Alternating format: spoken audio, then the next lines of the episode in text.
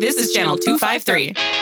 In this episode of Interchangeable White Ladies. Mm-hmm. See, there's this new term. Everybody's just jumped on board, you know, and I have to tell you, I hate it. I absolutely hate the term BIPOC. Channel 253 is a member supported podcast network. I'm producer Doug Mackey, and I'm asking you to become a member and show your support. Go to channel253.com slash membership to join. Thank you. One, two, two. Interchangeable. White ladies!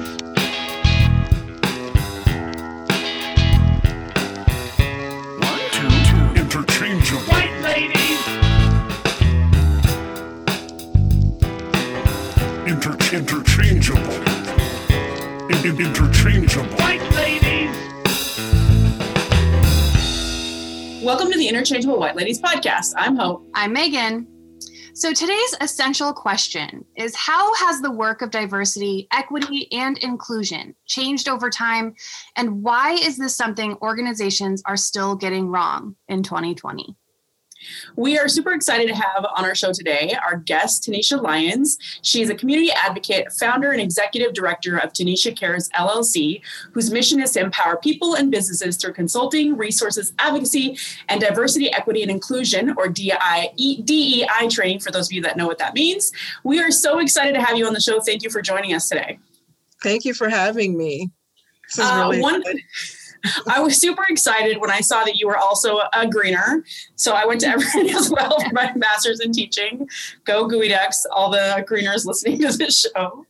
Um, so I, we just wanted to start simply with framing the conversation. Is there anything that you feel like listeners need to know about you or your background that kind of helps shape the conversation today?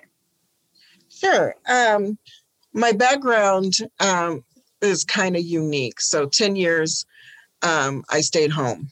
I was I'm a cancer survivor, which is why my colors are pink, just as a um, way to honor my journey. And um, so I was at home 10 years within the school system, raising two teenage daughters. And I realized that their needs as two Black girls were not being met. Mm-hmm. And so there were so many unnecessary challenges because of the fact that there was not enough diversity within their schools. And so, um, upon doing research, and I found that there's a, a, a education gap, a 50 year education gap. So, um, excuse me, not a 50 year education gap. There's an education gap that has been in place for over 50 years. Mm-hmm. And that's a problem, an Mhm. achievement gap. So, um, trying to find ways that I could be a voice for the students who um, need someone to advocate for them to be Mhm. able to you know find a place within the school system. No child should just go through go to school and go through the motions that as it your adolescent years and your um, teenage years should be the best years of your life. And so having to navigate through implicit bias and um, the lack of diversity and the lack of um, inclusion and the lack of equity should not be something that a child should have to experience in, the, in their um, school building. Mhm. So um, that's why I decided to run for the school board to bring that voice to the table because um, the school board in Lakewood is all white. So when you have an all white school board, you have uh, you have blind spots. I mean, it, it, it is what it is. And so Mhm. everybody's needs are not being met. And so until you have a voice in there to say, hey, our culture matters, you're talking Mhm. about cultural imperialism in the school board, right? Because, and even in the schools, because there's nobody who really represents them.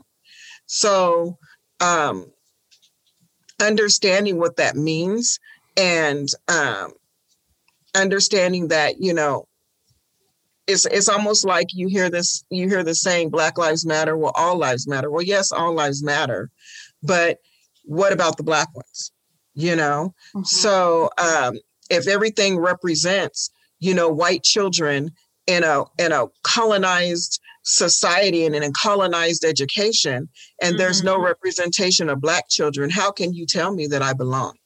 Mhm.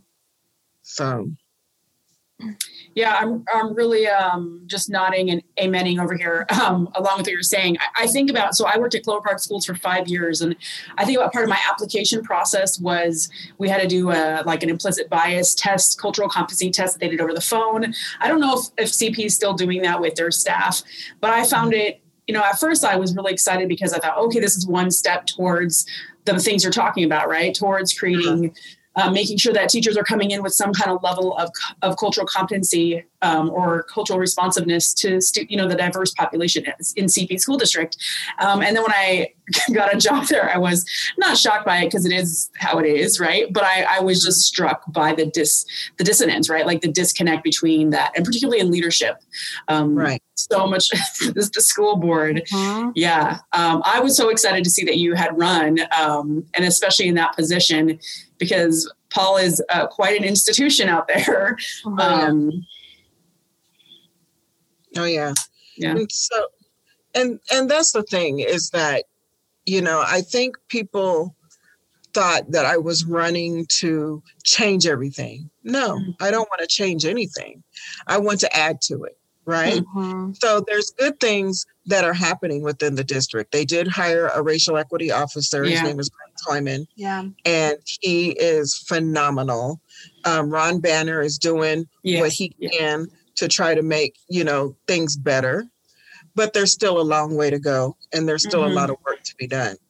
And mm-hmm. so um, just understanding, I think that our community has been the way it's been for so long that it's almost like, you know, you have Trump in the White House and, you know, and all this fear base, well, they're coming to take over. No, nobody yeah. wants to take over because if that was the case, you know, slavery is a good in- indication that, you know, we we still loved white babies even when we were being beaten, you know? So I mean, the idea that people are coming to take something no nobody wants to take anything we just want to be able to have the same equal footing that everybody else has mm-hmm. the mm-hmm. same love the same care the same mm-hmm. consideration the same you know everything and unless you learn me you're not going to be able to do it you, you just can't mm-hmm. i can't love you and i don't know who you are mm-hmm. you know so um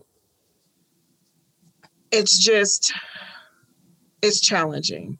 Mm-hmm. It's really challenging. And so, oh, and so that's why I went back and mm-hmm. uh, I went back to school.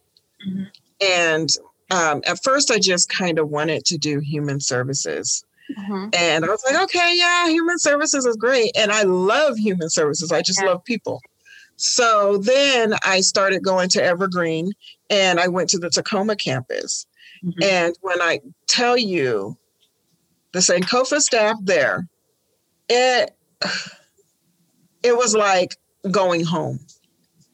It was really like going home, having black women, mm-hmm. doctorate, you know, level professors who care for you holistically mm-hmm. you know not just about your education mm-hmm. but how are you doing you know how is your day going is there anything i can help you with guess what i cooked dinner down in the kitchen. Go on down there and get you something to eat. Did you eat today? You know that kind of thing is i think is what was unique about my experience. And then so then i started really learning about social justice right? And what that means and not just for black people but for poor people and mm-hmm. for you know hispanic immigrants. And you know all of that even with the environment i mean you know the the effects of the environment on poor people mm-hmm. and specifically black people mm-hmm. you know so those are things that are often left out left out of the conversation you know we talk about the poor but let's talk about the the generational wealth gap you know 200 years it'll take 200 years if we stop building wealth today mm-hmm. to catch up to our white counterparts mm-hmm. You know so let's have those conversations mm-hmm. how can we fix it mm-hmm. you know there's no way that Amazon should be making billions of dollars and they have people working for them who can afford food who who, who are eligible for food stamps Right. a lot of walmart's Yeah. customers are receiving social just i mean social justice human service Yeah. you know um, Mhm. social services so why is that I, I think that one of th- speaking of Amazon and Jeff Bezos, I was just reading a statistic yesterday that said that Jeff Bezos could donate $105,000 to every single one of his employees in Amazon and be just as wealthy as he was at the start of the pandemic. Mm-hmm. Lord. That's how that is how much money, that is Yeah. how much wealth Jeff Bezos has accumulated since March. Mhm. right He could donate $105,000 to every single employee of Amazon and be just as rich as he was at the start. And I think that people have to begin to conceptualize that, Mhm. right? Like that that is significant and that has been happening far longer than you know than the pandemic and that has been disproportionately impacting people of color for far longer for generations in this country and it's it's not some small thing when we talk about the wealth gap and i i think that people are hopefully i hope that people are beginning to realize that educate themselves about it um but that was just like a statistic i like i had like literally i audibly gasped when i read it i was like oh my gosh like that But- yeah i mean but think about what that really means though Mhm. Mhm. we have an eviction moratorium Right. because people cannot keep a roof over their head Mhm. So you know you you you talk about the pedagogy of the poor right Mhm. and so you're looking at even with the uh, with the eviction moratorium what does that mean what what that means is that there's going to be an influx of people who Mm-hmm. are going to be homeless Yeah. who are going to be hitting the system in every way possible because they don't have a choice Mhm. so that means human services social services the criminal justice um, Right. I mean, housing, food surplus, all of those things are going to be hit. And they're going to be hit all at once. Mhm. Are we ready? Is Washington state ready? I don't think so. Mhm. So, what does that mean for the people who are going to be leaving their homes? That means they're going to be survival crimes. So, that means we're going to be now looking at how, you know, Mhm. the police are, you know, are um, the uh, criminal justice people are, um, you know, interacting with the community. Mhm. You're going to look at mental health services. Right. What does that mean? They oppose the mental health tax in Pierce County. So guess what? There's not really a lot of money going towards mental health. Mhm. People are stressed to the max. Mhm. I mean, add on quarantining, right? Like add on the Yeah. isolation. And I think what people also don't realize is that when it's like there's a trickle down effect in terms of all of this, right? Mhm. Like, like right where you're saying people are not going to have homes and you know, it's not necessarily that the middle and upper class people are going to be homeless. It's that they will be priced out of being able to afford their middle to upper class neighborhoods. Where are they going to have to go? They're going to have to Mhm. go to more affordable housing and they're going to have to be like, right. And so they're going to be taking up that housing. And the people that live in low income neighborhoods are going to be homeless, right? Like all of a sudden, there's no place for them to go, there's no affordable housing for them to rent and they are going to be on the streets. And it's i, I think that people don't realize that it, it, it's that there the housing is a commodity and it's limited. Mhm. and so if if people can't afford to live at the level that they were living at they have to look for something more affordable. And Mhm. oftentimes the people that are left out are like the low income people disproportionately people of color. And um I, yeah I agree. I don't think washington state is i don't think washington state's ready for it. I don't think the country's ready for it. No. And and that's the thing. Two years ago it was about market rate housing and the median income and Right. finding, you know, the the amount of people who were losing their homes because of gentrification Mhm. and going, you know, the amount of homeless people just in my community in Pierce County, right? Mhm. And so now you're looking at Seattle, you're looking at Pierce County, you're looking at, you know, Thurston County is going to also get an influx of people now. Um, I, don't know. I don't know what the what the plan is. And, and I think, so I got my bachelor's degree in human services um, from Western and worked with the homeless population for quite a while up there. And I think what people don't realize is um, a large portion of the homeless population are homeless because of like a utility bill like that right. that's the tipping point it is not and I, like it's not some like huge addiction to drugs it's not right. it, it, and i think that we right. love to paint the homeless population as well it's it's a character flaw which is why they're homeless and well, that's the narrative, right? That's right. Like that's the narrative that we need to like in order to deal with the dissonance that we're feeling. It's like the narrative we spin about people that are homeless or that it's a character flaw. And we can feel compassion about a character flaw. It's not that all like it's not that all people are like hate the homeless. Mm-hmm. Because you can feel compassion about a character flaw. I don't think that we have um, come to a reckoning about the fact that many people in this country are just a utility bill or a couple utility bills away from being homeless. And because that's truly what it is, it's that they have had to make the decision for so many months in a row of whether they're mm-hmm. going to pay for their electricity or pay their rent. Mm. And we have built a middle class based off of this foundation of families living paycheck to paycheck. And when you feel live paycheck to paycheck and a pan- global pandemic hits, what are you supposed to do, right? And so I think that right now families have been able to juggle the debt collectors. They've been able to juggle utility bills. They've been able to figure it out. But really like the the the friction is okay, but that doesn't last forever.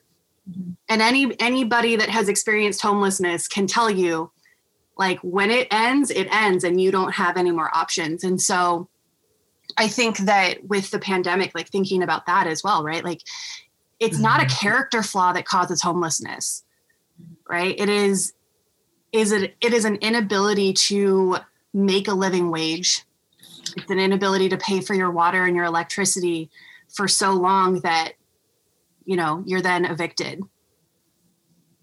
yeah and you know, my mom calls it robbing Peter to pay Paul. Mm-hmm. And I mean, you're literally, that's what you're doing. Yep. Yeah. You know, okay, I'll pay a little bit over here this month, and then I'll pay a little bit over here next month.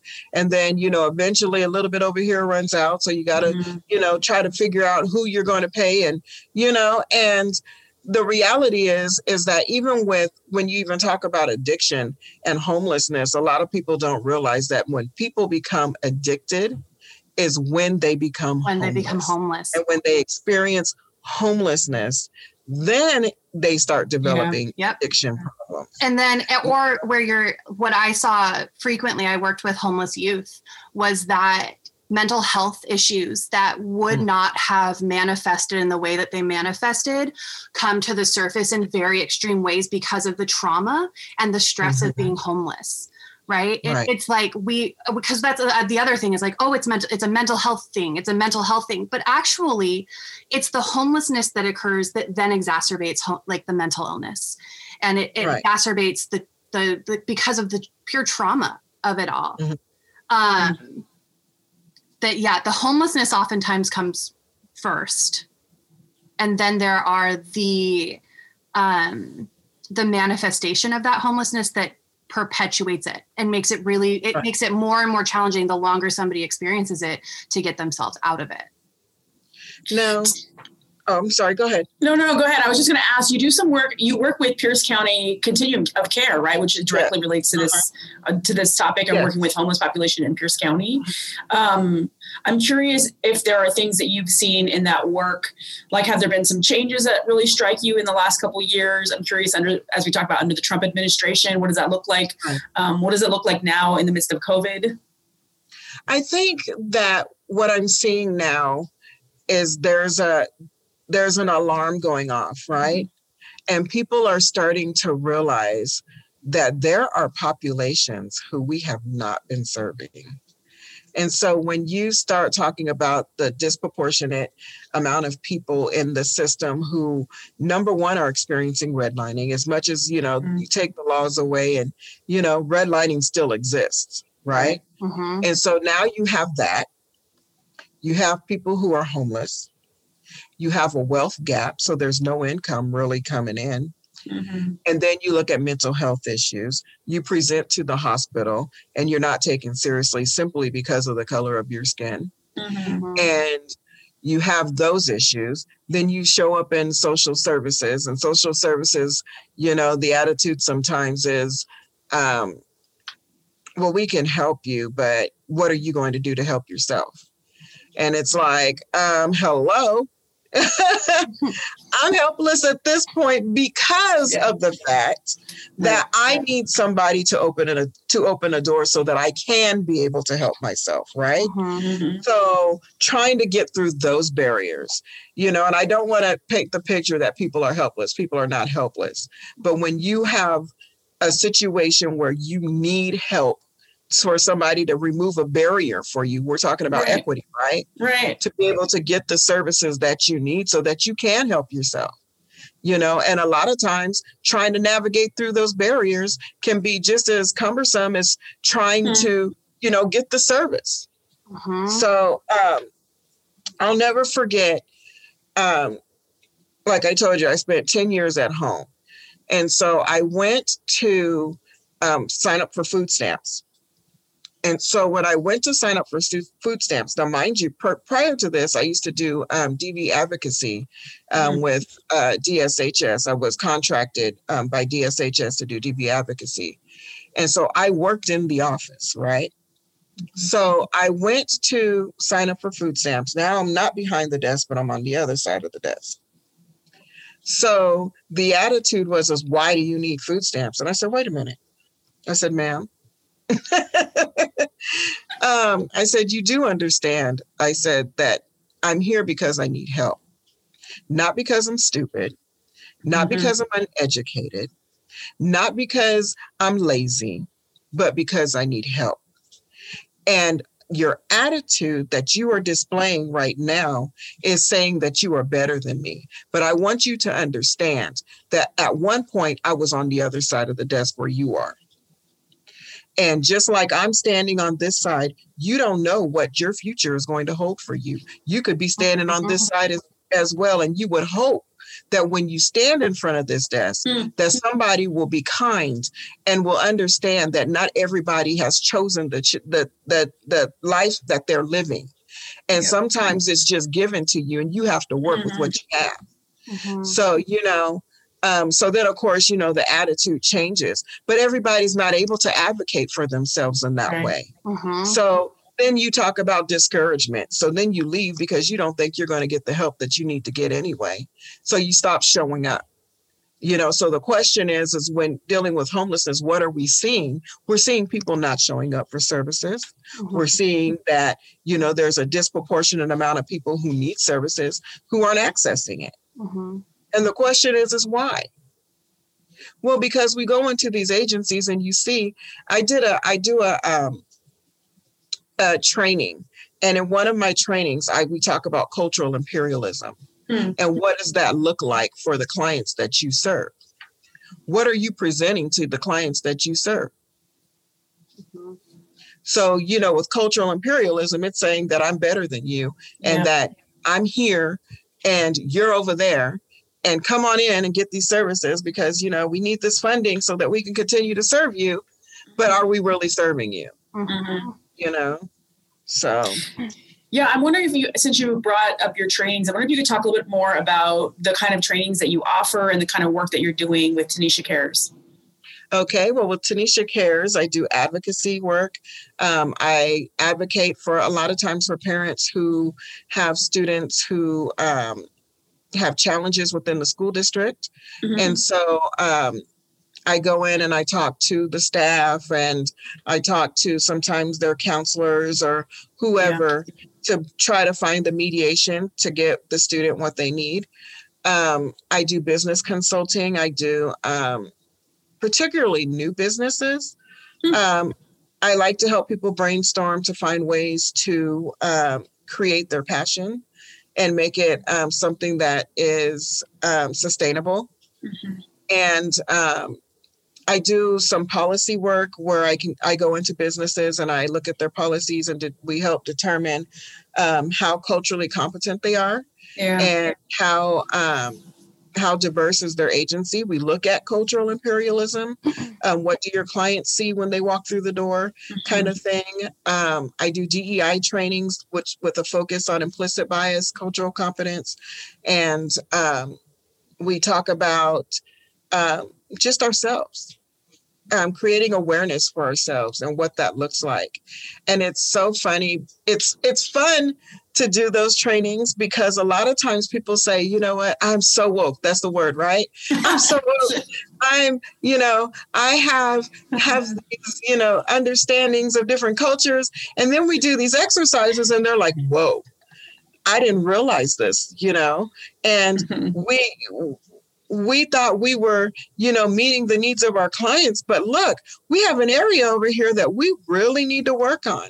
And I find that a lot you mm-hmm. know and a lot of times it's because there's blind spots within yeah. their own agencies and you walk through the door every day you get used to things you know mm-hmm. being the way that they are and sometimes you need that eye to come mm-hmm. in and help you identify areas that need more work and yeah, so, so, much, so much of the time you need that eye. I feel like you know, it's just yeah, so, like yeah.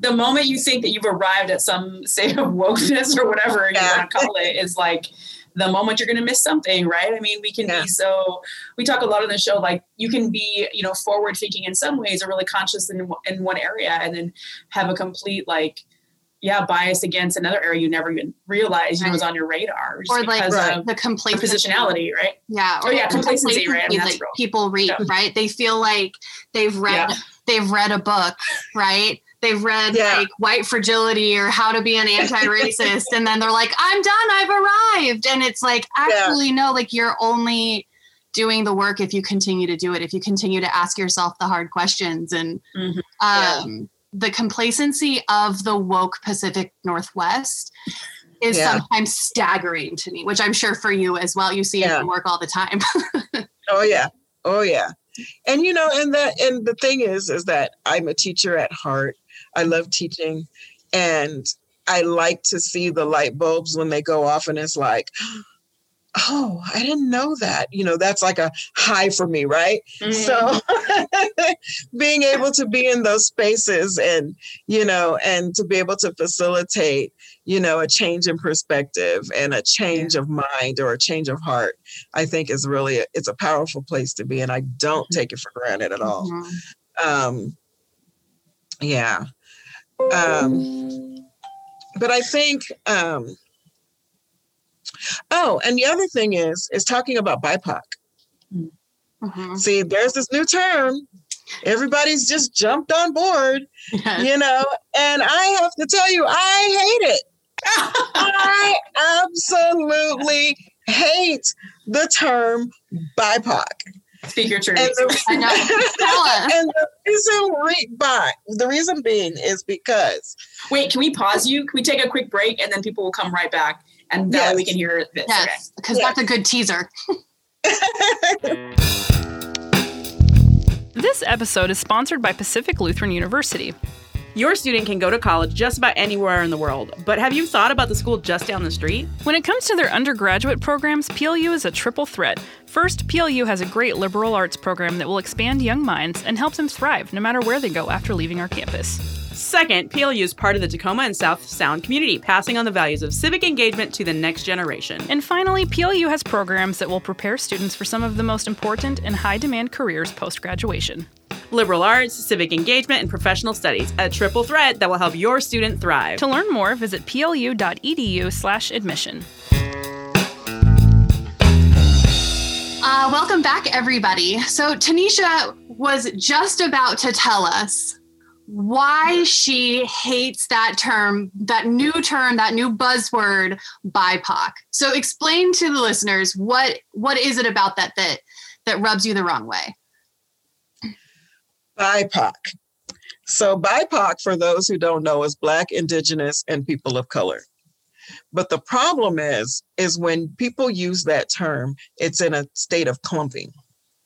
So when you provide a service and you say that this is for the BIPOC community, but the problem is, is that Black people, Indigenous people, and people of color who we often want to call other, which I also can't stand that, because Mhm. they're another culture that we're just pushing off to the side. Mhm. Um, we don't all have the same needs. The indigenous people have different needs than Black people, and people of color who would be considered Pacific Islanders, Asian, Mhm. um, you know, I don't know what else. Every, everybody else, you know, Mhm. you know, we all have unique needs. And so when you start talking about BIPOC, you're talking about service needs, right? Then Mhm. you're talking about, again, cultural imperialism, colonization, because now you're identifying who I am instead of asking me who I am. Mhm. And then you're also looking at um, culture, you're taking away the, the cultural competence that you need to handle me, to work with me. I don't want to say handle, handle's a poor word, to work with me. Mhm. yeah. you know um so bipoc is not the term to use we should be listing out who we're trying to help Mhm. we should be listing out who we're reaching out to and if it takes if it takes up a whole line on your paper so be it And I think yeah. not- oh that's So that's fascinating, right? It's like, and and honestly, like, right, normalize admitting fault, right? Like, I have begun to Mhm. use that term, right? And as you're talking, I'm thinking like, oh, that term feels now that it was coined in order, like, for white convenience Mhm. right like during this like black lives matter um after george floyd and everything that's happened and where you kind of have seen the beginnings of a reckoning in society it that's when bipoc began to be used on the Mhm. campaign scale right right but it's it was it is a convenience for white people and it's like but actually does that matter? Does it matter whether it's like convenient to be able to say it or should we be like honoring it? And i love how you said the clumping right? Like it is a state of clumping. And it's a pass for white people to be able to have a conversation about these communities as though it, they're all the same.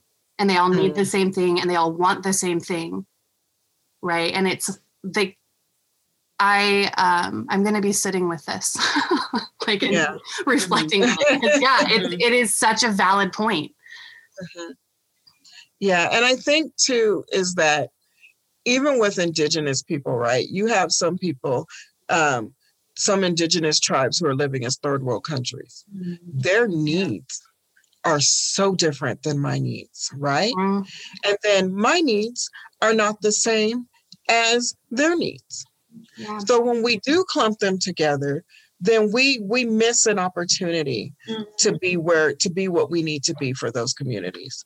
And I think that's important. and also that- thinking about diversity right like we you Right. talked about um, the gaps in an organization and i think that Mhm. oftentimes especially when you clump an organization can say oh we have two members from the bipoc community as though it's one community and Right. think and think that they have representation in their organization Mhm. but if you don't have representation from all of these different communities, you're not going to be filling the gaps of how are your services being provided to an indigenous indigenous person versus um, you know a, a Vietnamese Mhm. refugee versus right, Right. like it's just there's so many different cultures and I, I think that that's really a danger right that by Mhm. clumping all of a sudden it's giving a pass to an organization that it's like oh we have two people of color on our board we're done even though it's like only, potentially only one culture or community is being represented by those people of color and there's Right. still all of these gaps um, in their organization Well, we see this in schools all the time. I mean, Mhm. obviously, you've done the work much longer. I'm, I've been teaching for 15 years, and just I'm thinking about that small amount of time, right?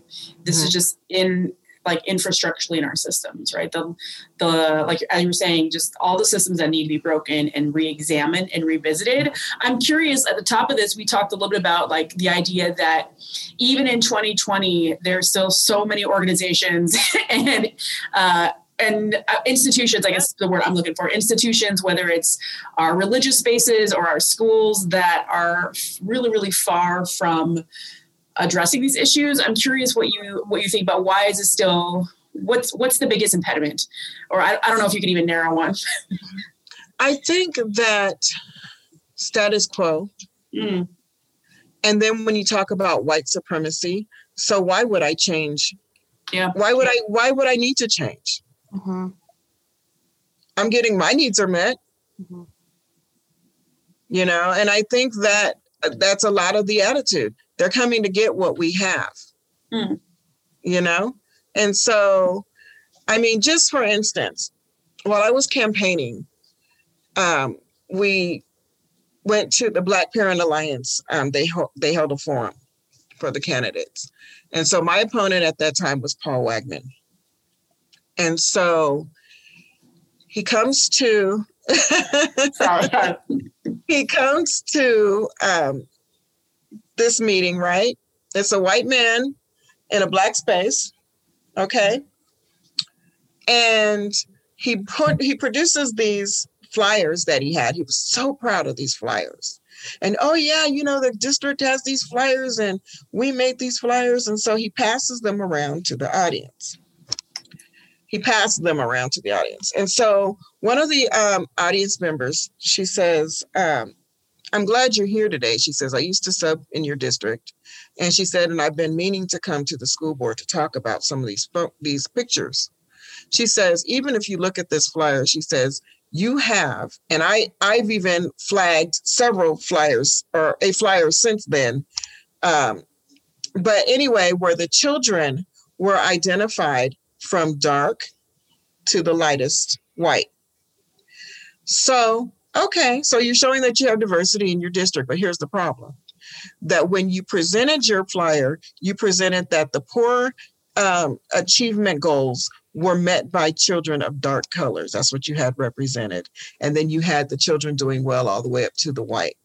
So when she held up her phone, she says, Here's some pictures. And she passed her phone around the audience. She says, Where you have posters in your schools where children of color are identified as poor behavior.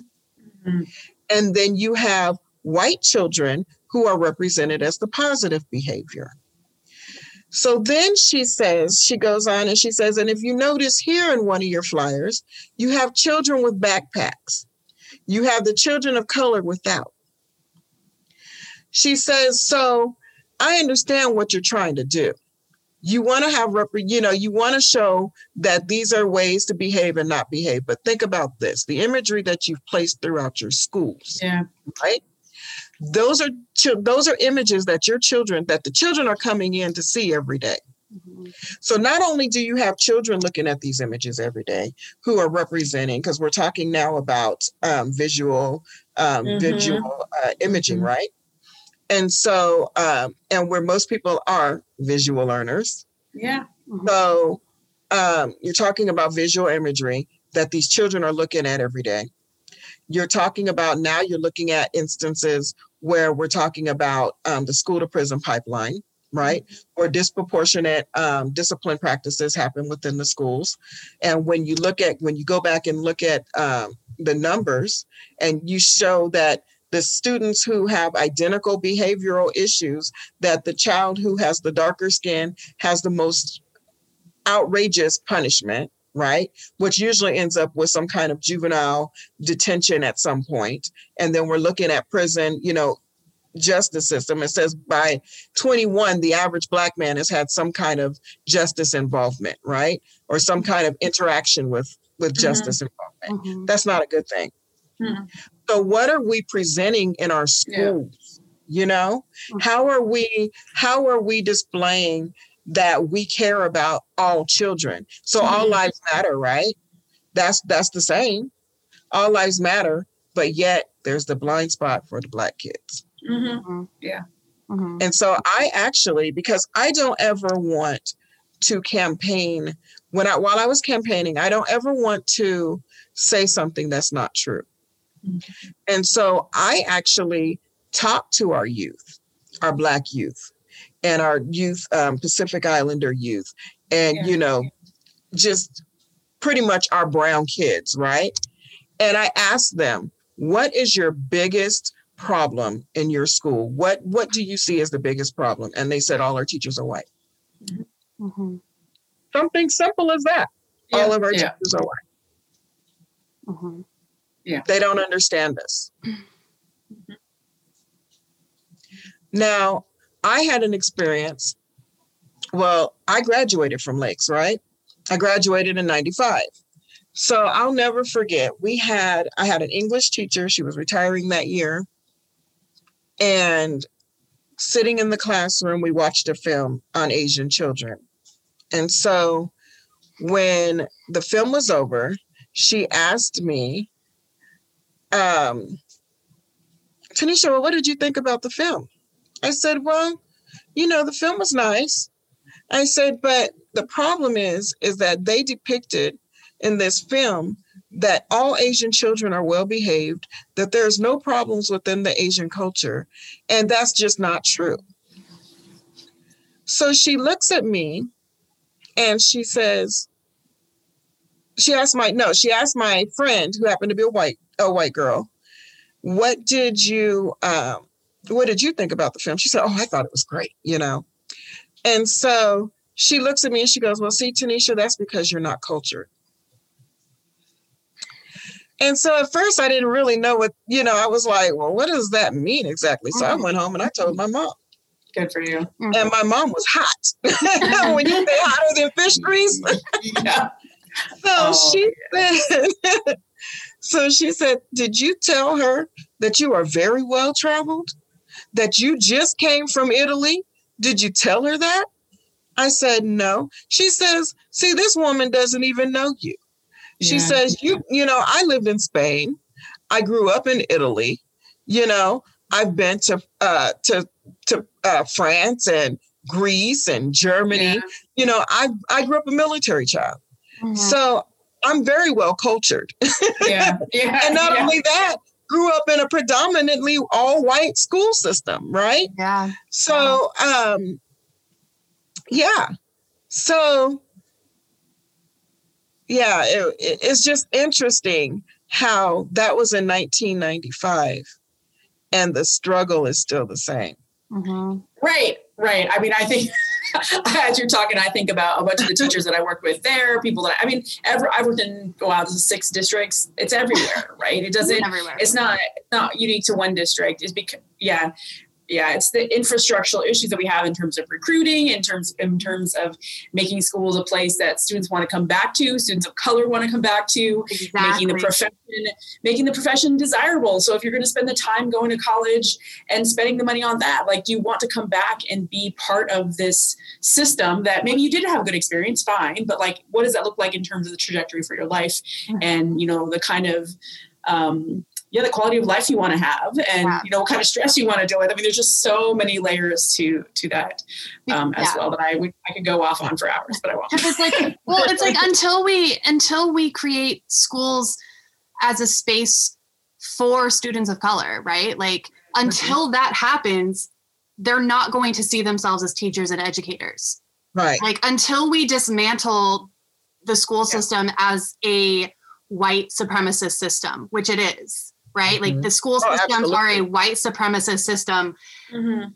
until we address that and until we make schools a space for all students, we are going to Yeah. have a white teacher problem, right? Yeah. like Right. we are going to have a predominantly white female educator working force because like Mhm. students of color show up to school every day and are in very small and big ways told this isn't for you this space isn't Yeah. built for you this space isn't made for you so why I, I just i think that that's a part of the conversation i don't hear people talking enough about of like oh Yeah. we need more teachers of color well then you really need to deal with okay what is the school system and what is your what is your school communicating to your students of color about what Mhm. school is and who school is for because Right. it makes sense to me why we don't have Yep. more teachers of color because why would you choose to go into a profession like it just i don't know if a space is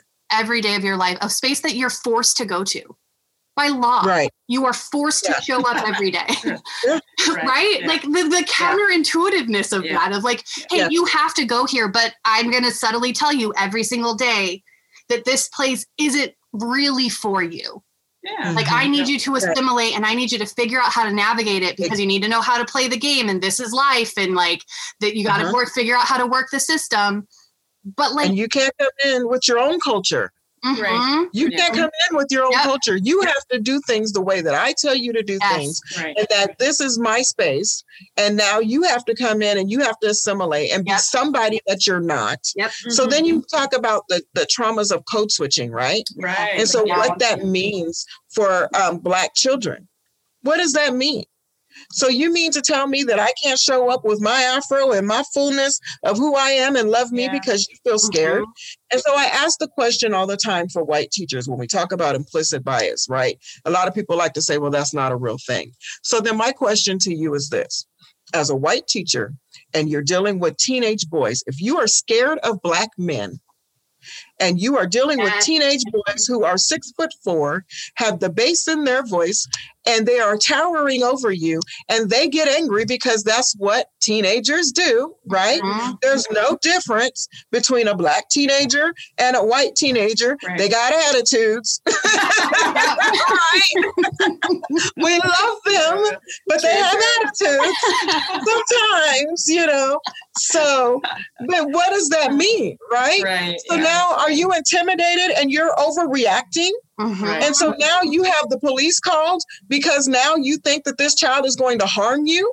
Because Mhm. and I and I use the term child because that's Yes. what they are. yes Exactly. yes Exactly. And then when you have police officers in the schools that are easily and readily available to a scared Right. white female teacher that is afraid the implicit bias of the fear, right? That Yeah. it be, it creates a very dangerous situation for that Yeah. child, for that Right. child. Because I teach children.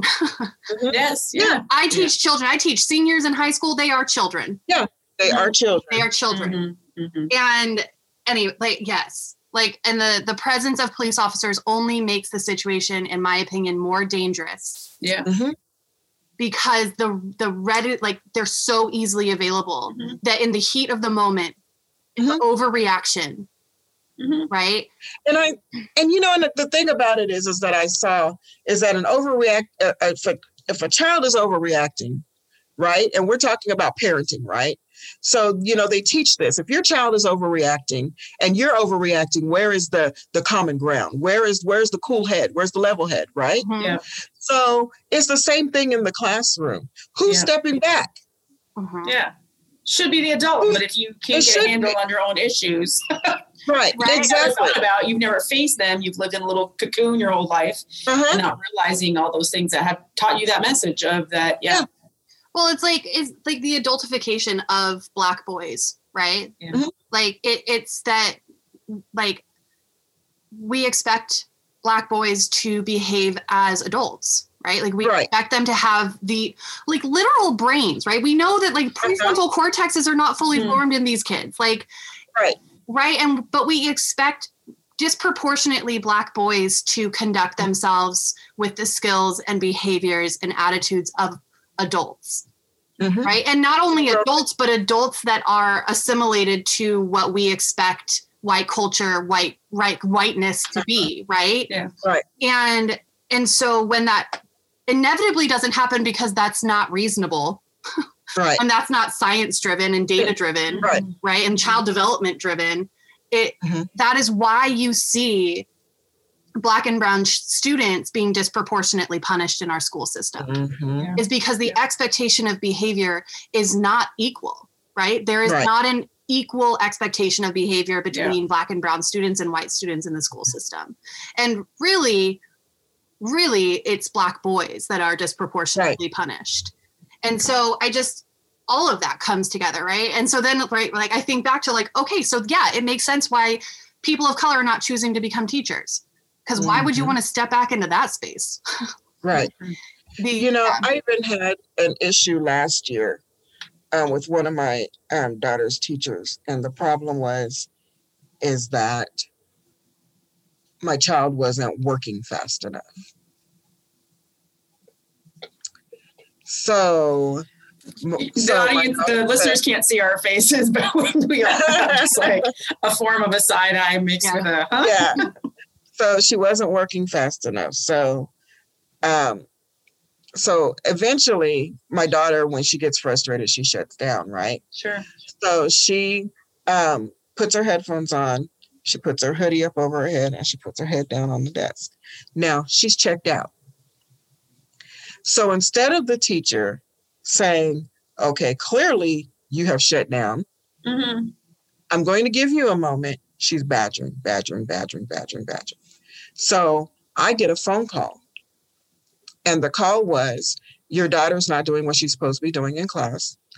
And um, I need you as the parent to tell her that she needs to be doing what she needs to be doing in the classroom. Mm, okay, so apparently you don't know who you called mm-hmm. because I have questions. right?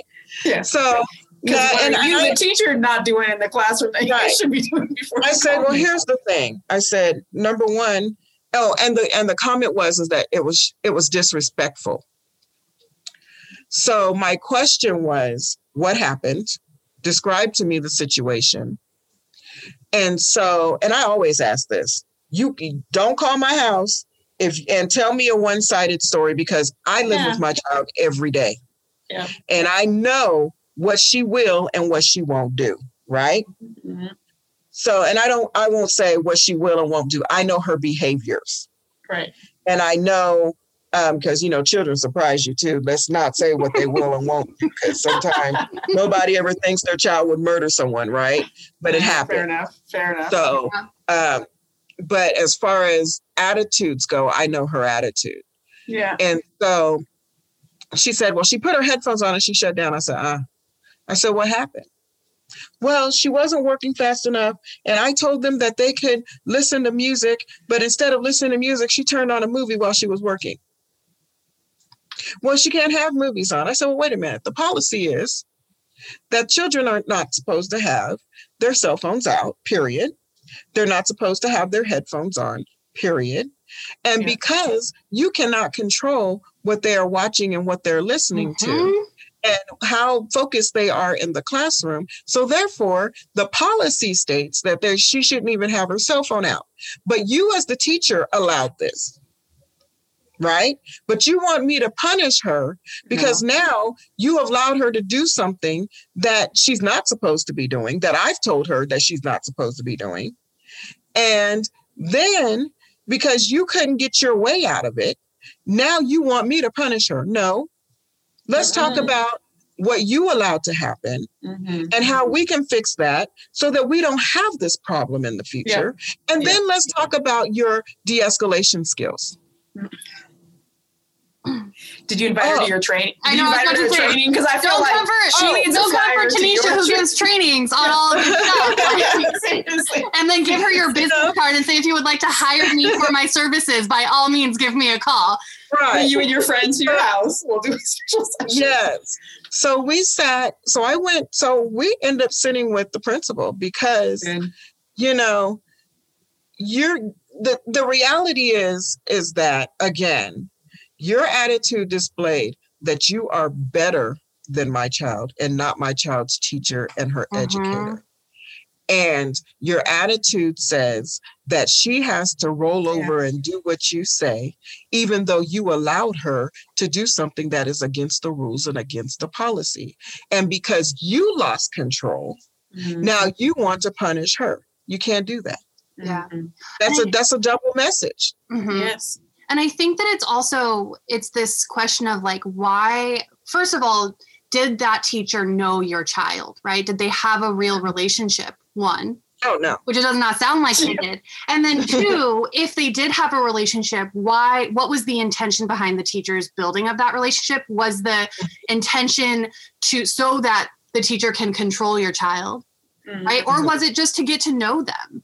Right? Like in the mm-hmm. classroom as a teacher, are you building relationships with your students because you care about them or are you building relationships with your students so you can control them and it's two very right. different things and those mm-hmm. relationships mm-hmm. look very very different especially in moments mm-hmm. where teenagers are inevitably going mm-hmm. right.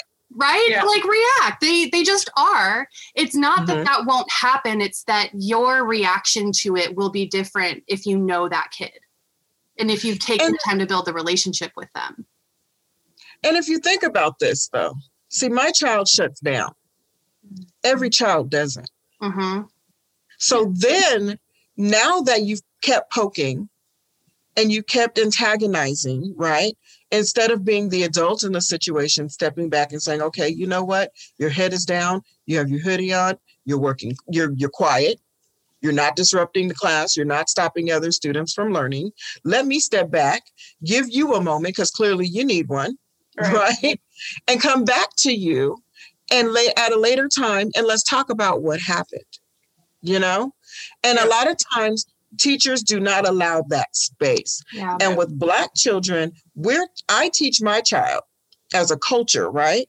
We teach our children, you don't go to school talking back. If you have a problem, you come home and we talk about it, and then I will handle whatever you feel is a problem, right? Mm-hmm. And if I feel that you're right, I'm going to tell you you're right. And if you're wrong, you're wrong. Mhm. So, um, and there's been times where I've met with teachers and I found out what my child told me was not the full, the whole story. And so now I'm looking at my child like, uh huh, okay. So, you know, Yeah. we have those moments too now. So, um, you know, but I think that there's a culture, a cultural thing, right?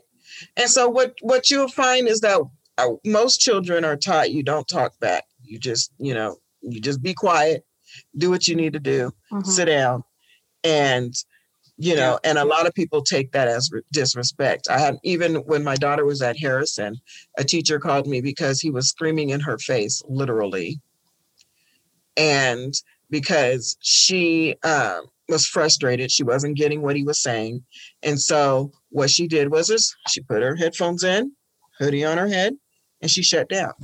Well, he said that was disrespectful because she put her headphones in while I was talking, but you were also screaming in her face.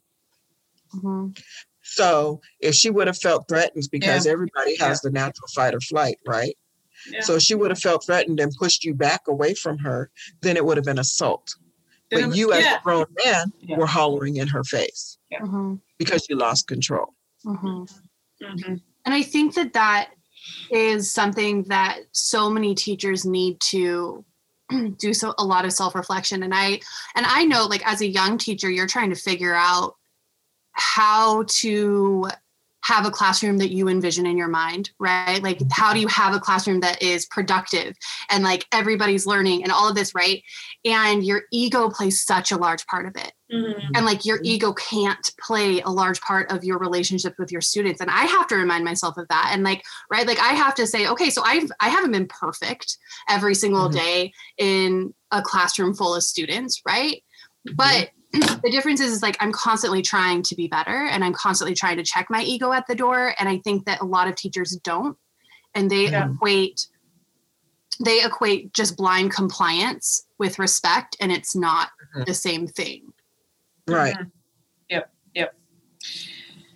Yeah, I uh, I think a lot about my evergreen upbringing with masters in teaching. And that was a huge part of it, right? Reflecting, thinking about systemic issues, and just the, the ongoing point I think we're all landing on is it's, it's a growth process, right? You're continuing to grow. You need to put yourself in places where you're going to be challenged to grow in the in those in those pieces, right? The deconstructing of your prior knowledge. What would you say? Dismantle the dismantling of white supremacy. I, Right. I love that word dismantling. Um, in this case, I mean that's in some regards the kind of the bottom line. Um, I was wondering if we could talk really fast about. We have a couple of fun segments towards the end. I mean, we could talk to you forever, um, but we won't, we won't do that to you. Um, we have one segment called Champagne and Real Pain. Champagne for my real friends, real pain for my sham friends. And in this, we just want to give some shout outs to um, some people that you think are doing good work. So maybe some good equity work or some, we've talked about a lot of different issues um, and, and kind of relevant topics. Is there anyone or any organization or, um, yeah, a service that you want to give a kind of a shout out or raise a champagne glass? Um, I would like to say I'd give a shout out to Ron Banner. Um, and the reason being is because he stepped into a role with our um, district that was not really receptive to change. hmm and so he's taking on a lot. He really has. Mhm. And um, at first, and I, I I have to tell you, I gave him hell because you know, yeah, I wanted I want change and I want it now, right? Mhm. And so he said, Miss Lyons, we're working on it. I'm telling him, no, now, Not fast enough. Yeah. not fast enough. Speaking of fast Yeah. enough. yeah. So he's working on it. So Yeah. um, Melanie Morgan is doing some Mm. great work in the community. Um, Marcus Young is doing some great work in the community. Um, Larry Seaquist, he's actually running for Pierce Yeah. County um, Council Manager. And when I tell you he gets it, he gets it. Mm. And not only does he get it, he has a plan. So, I mean, it's one thing to get it, but it's another thing to get it and have a plan. Mhm. So true. Um, yeah. Oh, yeah. T'wina Nobles, girl is doing a thing. Mm, I love it. And, Mhm. you know, people don't come for you unless they're scared. And True. so, Mhm. you know, the, the attacks that she's had to deal with, which Mhm. any other candidate, if they had white skin, would not have to go through. Yep. Mhm. It's Yep. pretty amazing. And it can be traumatizing, and she's handling it with handling it with grace. Yeah. And Yeah, so, you know, amazing. she's doing her thing. Um, yeah, there's just so many people. Um, oh my goodness, um, Karen Dollywall Mhm. is amazing. Ben Feldbush, you know, he's an up and coming, and he's he's um, in the MPA program at Evergreen Tacoma too, and he gets it. He's doing his thing, and he's really really working to make a lot of change in our community. Um, oh gosh, there's so many people. When you start naming people, you start forgetting people. Oh, my pastor. Pastor. C. Ivan John- Johnson at Greater Destiny Church Awesome. awesome. in Yeah. Tacoma. He is out there, but he's out there doing the work. Yeah. And you know, and a lot of times, you know, when you mention pastors, people kind of want to push them aside. But I don't see any pastors in Tacoma really doing the work like he's doing the work. Mhm. And Yeah. so, um, you, I mean, you got to acknowledge that. Yep. It's true. And so, um, yeah, that's yeah. I love it. Yeah. The list Megan- is long. That's good. Oh, It's right. sometimes I we, know. some, sometimes we have way more like uh pain like giving out than Yeah. we do with the Mhm. champagne. So I was just did you to say say- you had one more? Was there one more you were Um, saying? Grant Twyman, also the racial equity officer. He's Yeah. he's trying. he's really Love it. trying. Trying. Uh, Megan, you had one you want to throw out there? Oh, I mean, it's a little off topic of what we talked about, but uh, Bea Lumpkin, she is a 102 year old woman who, like, essentially wore a hazmat suit to go vote. Uh, right? Like, I just shout out to her to like fighting to make sure that she can have her voice heard. Um, Yeah. It was something like when she was born, like women didn't have the right to vote when she was born, and so that um, the importance of that. I just want to give a raise a glass to her, that 102 year old woman. I don't know if you've seen the picture, but it is wild. all the people just waiting in line to vote. I mean, all the people Yeah. really pressing to double check and follow up. I mean, there's just so much work right now with that.